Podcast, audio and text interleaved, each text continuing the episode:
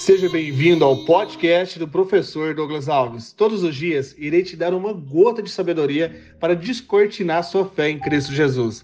Se você gostar e fizer sentido, compartilhe nos seus grupos de WhatsApp, para que juntos possamos fortalecer nossos pensamentos. Afinal, o que eu vejo eu crio, o que eu crio eu sou, o que eu sou eu faço, o que eu faço eu tenho.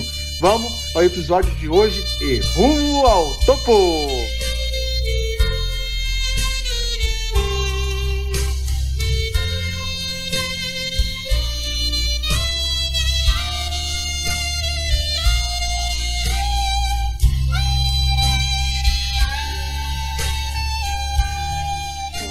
16 de setembro, uma quinta-feira poderosa em Cristo Jesus. 1 Coríntios, capítulo 6, versículo 18 até o 20. Fujam da imoralidade sexual. Todos os outros pecados que alguém comete fora do corpo os comete, mas quem peca sexualmente peca contra o seu próprio corpo.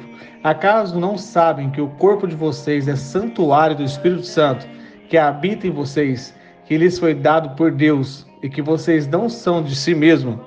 Vocês foram comprados por alto preço, portanto, glorifiquem a Deus com o corpo de vocês. Você tem esses impulsos sexuais? É o seguinte: se você for estudar Freud, você vai ver que temos energia vulcânica sexual no cérebro, exceto quando alguém tem algum bloqueio emocional, problema de vitamina, de energia ou deixou esfriar por algum trauma.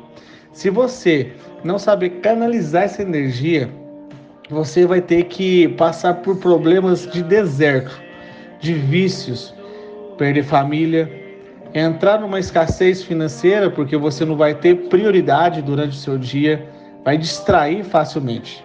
Então treina sua mente para focar essa energia na hora certa para a sua vida dar mais resultado e para você prosperar, você precisa de canalizar essas energias, porque essas energias são fortíssimas dentro de você. Canalizar sua energia para aquilo que você realmente gosta e tem que fazer.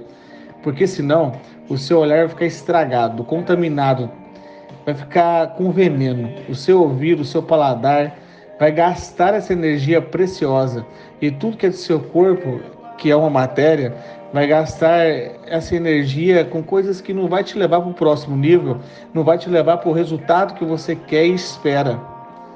Presta atenção. A sua energia, ela tem que ser investida poderosamente para colocar isso no lugar certo. Porque um vulcão, ele fica em erupção.